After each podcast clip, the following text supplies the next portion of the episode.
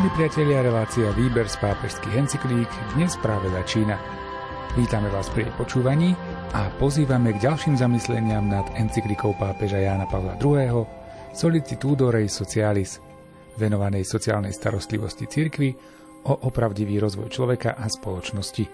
Text encykliky načítal Miroslav Kolbašský.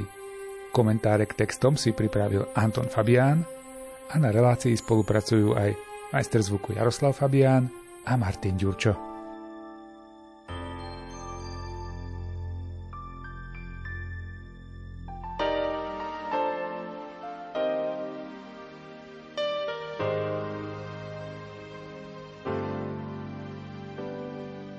Sociálne učenie cirkvy dnes, viac než inokedy, má sa otvoriť medzinárodným perspektívam v duchu druhého vatikánskeho koncilu a najnovších encyklík, hlavne tej, ktorej výročie si pripomíname. Nebude teda zbytočné v ich svetle znovu preskúmať a prehlbiť témy a charakteristické smernice, ktorými sa v týchto rokoch zaoberal aj učiteľský úrad cirkvy. Chceme tu poukázať na jednu z nich. Na opciu alebo prednostnú lásku k chudobným. Toto je opcia alebo zvláštna forma prvenstva v preukazovaní kresťanskej lásky, ako o tom svedčí celá cirkevná tradícia. Vzťahuje sa na život každého kresťana, nakoľko je nasledovníkom Kristovho života ale takisto sa vzťahuje aj na naše sociálne zodpovednosti, ktoré nás zavezujú a preto aj na náš spôsob života a na naše zmýšľanie, pokiaľ ide o vlastníctvo a užívanie dobier. V dnešnej dobe, keď sociálna otázka nadobudla svetové rozmery, táto uprednostňujúca láska a postoje, ktoré nám vnúká, musia sa vzťahovať na nesmierne zástupy hľadujúcich, žobrákov, bezprístrešných, chorých bez lekárskej pomoci a najmä ľudí bez výhľadu na lepšiu budúcnosť. Nemožno nepriznať, že takáto skutočnosť jestvuje. Nevšímať si ju, to by znamenalo napodobňovať hodujúceho boháča, ktorý sa tváril, že nevedel o žobrákovi Lazárovi, ktorý ležal pred jeho dverami.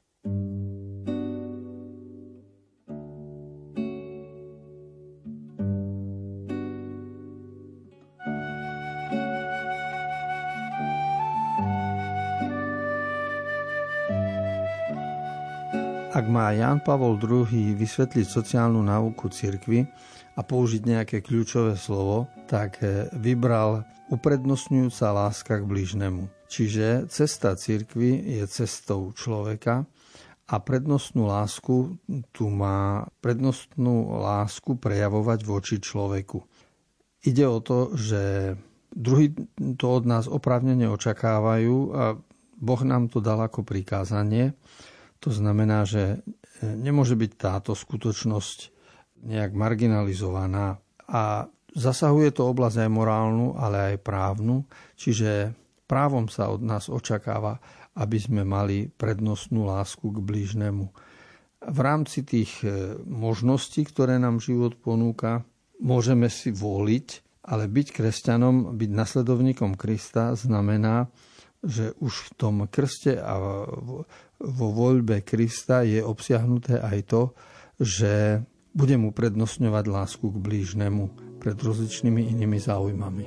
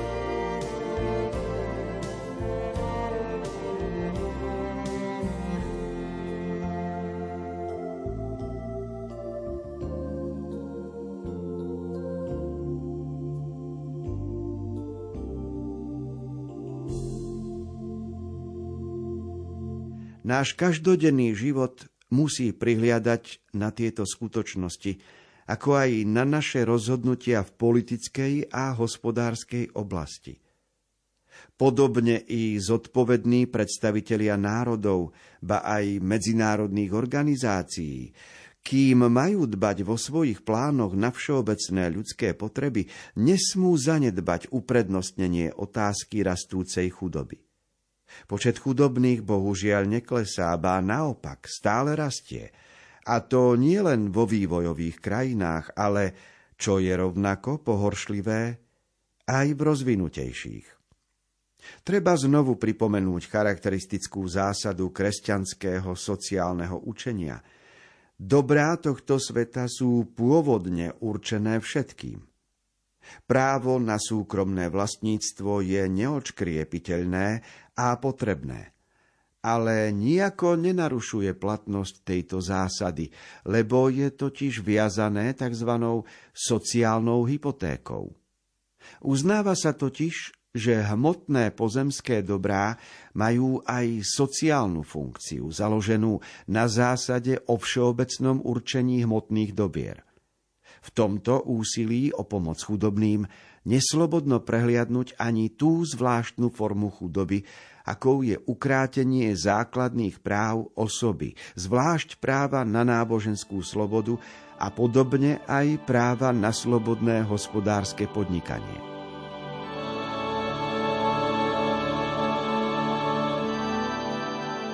Výraz sociálna hypotéka je zaujímavý v kontexte, ktorom sa teraz nachádzame, lebo my, ak ideme do banky a zoberieme si hypotéku, to znamená, získavame určitý obnos peňazí, ale musí byť garantované aj naše vrátenie. A pri práve na vlastníctvo ako kresťania môžeme rozmýšľať tak, že absolútnym pánom všetkého majetku je Boh ja som iba relatívnym pánom určitej záhrady, nejakého domu a nejakého majetku, nejakých výhod. To znamená, že dostávam dobrá, ktoré akoby z Božej banky pre môj život na 70-80 rokov sú požičané a ja ich mám vylepšené vrátiť. To znamená, že nemôžem sa cítiť ako absolútny pán života, ako absolútny vlastník. A keď nie som absolútny vlastník, tak som ten, ktorý sa má so svojimi výhodami a ziskami aj podeliť. No a toto je základný problém, o ktorom sa rozpráva už od osvietenstva a už aj v stredovekej filozofii a v starovekej. Čiže e, je tu zápas o to, ako sebectvo a egoizmus človeka narúša sociálnu štruktúru e, ľudského spoločenstva. Alebo ako by ovládanie, prekonávanie sebectva a uznanie Božej priority pomohlo vylepšiť aj medziľudské vzťahy.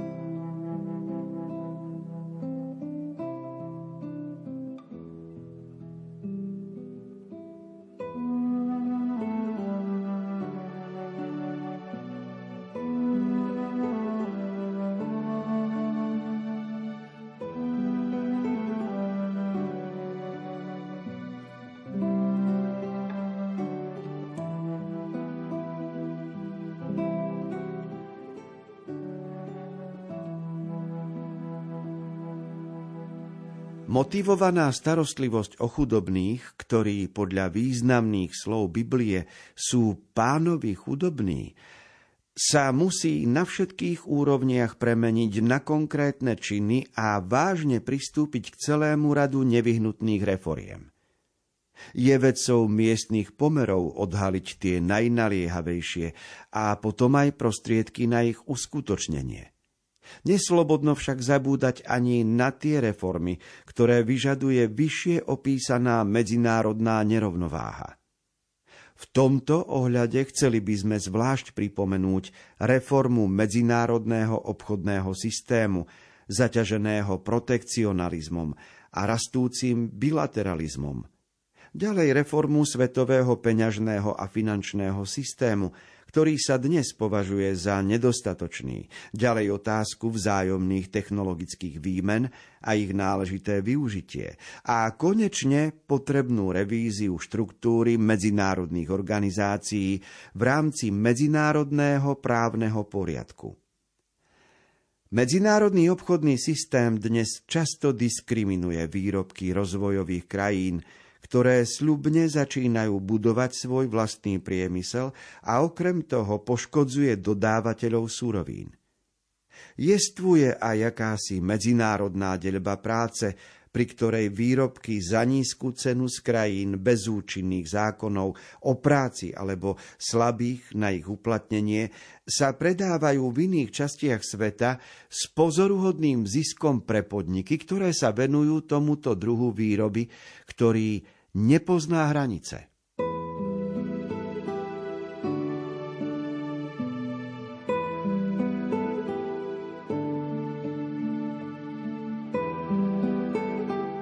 Tomto článku Jan Pavol II sa dotýka dvoch skutočností. Po prvé teologickému výrazu pánovi chudobný a po druhé reformy svetového peňažného a finančného systému. Výraz pánovi chudobný je vzatý z Biblie, napríklad e, hovorí sa v Žalme 12. alebo v Matúšovom evanieliu sa spomína, e, čokoľvek ste urobili jednému z najmenších, mne ste to urobili. To stotožnenie Boha s chudobnými má svoje dôsledky, svoj význam, lebo chudobní nie sú len e, chudobní tejto zeme, to nie sú len žobráci, a chudobní nie sú len tí iní, ktorí sú rozdielni od nás, ale tí chudobní sú pánovi. A to, že sú Boží, to dodáva aj ich chudobe iný charakter. A je na nás, aby sme sa naučili vidieť tento stav vo svete aj my novými očami. Nie len ako ľudí nedostatočných a zanedbaných a previnilých, ale ale e, vidieť tú novú realitu, že chudobný je Boží, chudobný je pánov, tak ako to videl svätý František z Asisi už v 12. storočí. A druhá skutočnosť, na ktorú Jan Pavol II poukazuje, je to, že v minulosti veľkú silu a vážnosť mali aj politici a potom ekonómovia, právnici a tak ďalej. Dnes sa situácia zmenila a Najdôležitejšie sú peniaze, čiže ekonomovia. Až na druhom mieste sú politici, ktorí konajú pod vplyvom peňazí a, a na ďalšom mieste právnici a tak ďalej. Čiže to, čo je rozhodnuté, čo je e, rozhodujúce, čo je dnes božstvo, je teda dolár, euro, teda peniaze vládnu svetom. A preto oprávnenie v encyklike Solicitudo Rei Socialis už v roku 87 pápež pripomína, že je dôležitá reforma svetového peňažného a finančného systému, lebo to umožňujú zákony v jednotlivých štátoch, aby bola taká nerovnováha a taký neporiadok, aby bolo možné také vykoristovanie, zdražovanie a všetko. To je všetko umožnené zákonmi, ktoré sú vymyslené, šité na mieru tých, čo pracujú s peniazmi, aby im peniaze prinášali zisky a menej sa pozerá na solidaritu medzi ľuďmi.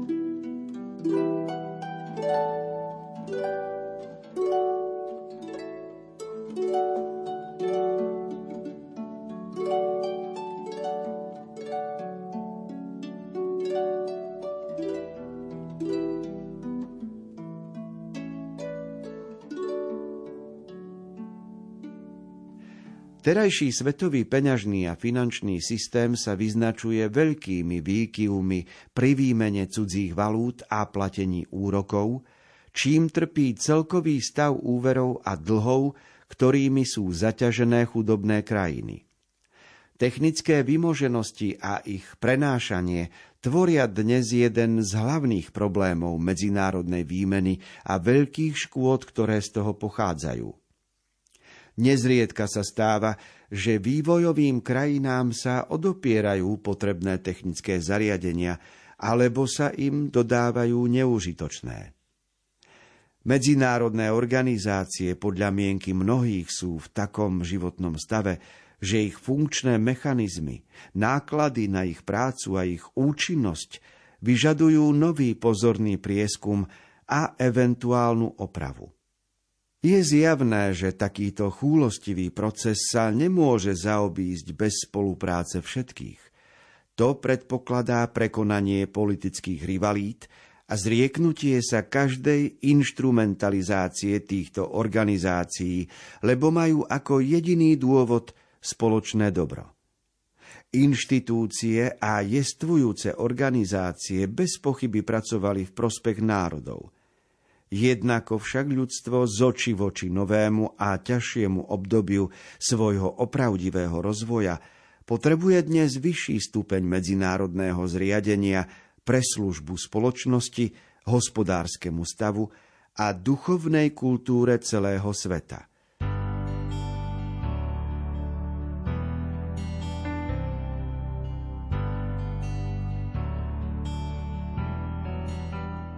Vyjadrenia, ktoré počúvame spred 35 rokov o e, medzinárodných organizáciách, my dnes vidíme ako prorocké preto, lebo dnes už je to fakt, to, čo predtým pápež hovoril ako víziu.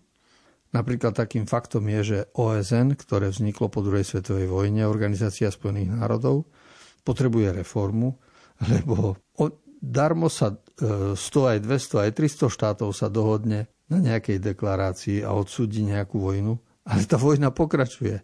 Ľudia sa zabíjajú, dostávajú sa do biedy. Čiže tá medzinárodná organizácia mnohokrát stratila zmysel, platnosť, stratila svoju výkonnosť, lebo sa stala len popisnou, definujúcou. Okrem toho pozorujeme, že Niektoré štáty a národy vôbec nerešpektujú ani medzinárodné dohody, ani medzinárodné organizácie. Tam, kde sa cítia silní, kde majú tanky a moc, zrušia akékoľvek zmluvy a dohody a dodatky, pretože zavádzajú nové, ktoré podporujú ich prístup k skutočnosti. A teda oprávnene Jan Pavol II žiada reformu medzinárodných organizácií a to, aby sa prispôsobili hospodárskému stavu a duchovnej kultúre súčasného sveta.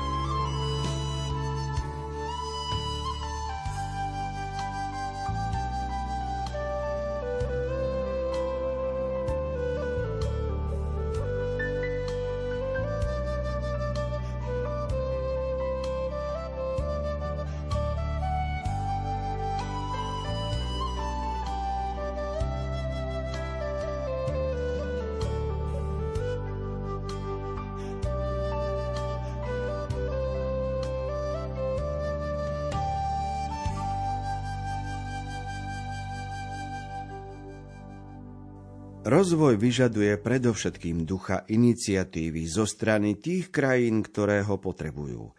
Každý má konať podľa vlastných zodpovedností a nemá očakávať všetko od zámožnejších, má však spolupracovať s inými, ktorí sú v tom istom položení. Každý má zistiť a využiť čo najlepšie v prospech iných priestor vlastnej slobody. Každý sa má uschopniť na iniciatívy zodpovedajúce požiadavkám spoločnosti. Každý si tiež má uvedomiť skutočné potreby, ako aj práva a povinnosti, ktoré má pri ich riešení. Rozvoj národov sa začína a najlepšie sa uskutočňuje úsilím každého národa o vlastný pokrok v spolupráci s inými. Je teda dôležité, aby rozvojové národy sami napomáhali uplatnenie každého občana prístupom k väčšej kultúre a k slobodnej výmene informácií. Priamým prínosom k opravdivému rozvoju je všetko to, čo slúži na odstránenie analfabetizmu. Všetko, čo napomáha, zošľachtuje a doplňa výchovu širokých ľudových vrstiev, ako to odporúčala encyklika Populorum Progressio. Táto méta je v mnohých častiach sveta ešte ďaleko od skutočnosti.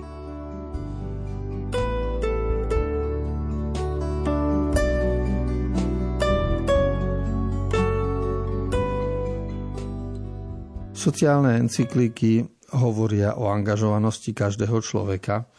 To znamená, že očakávať všetko všetky reformy a pokrok ľudstva iba od zámožnejších by bolo nespravodlivé. Lebo nielen ľudia, ktorí majú vzdelanie, moc, autoritu a peniaze, nielen oni sú žiadaní, aby sa angažovali pre spoločné dobro, ale každý človek, i keď môže byť menej vzdelaný alebo chudobnejší. Jasne to pomenúva v 44. článku Jan Pavol II, keď hovorí, že rozvoj národov začína úsilím každého národa a každého človeka.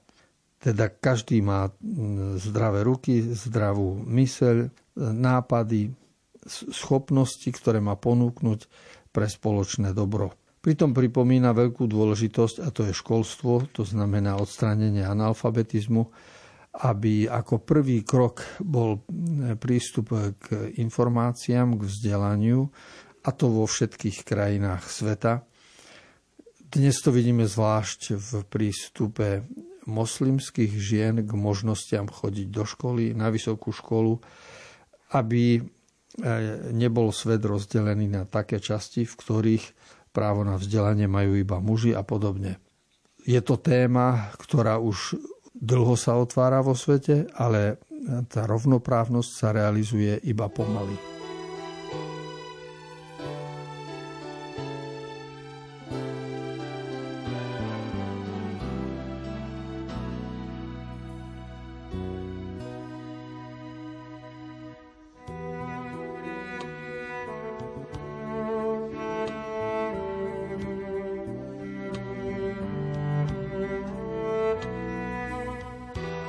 Priblížil sa koniec relácie Výber z pápežských encyklík.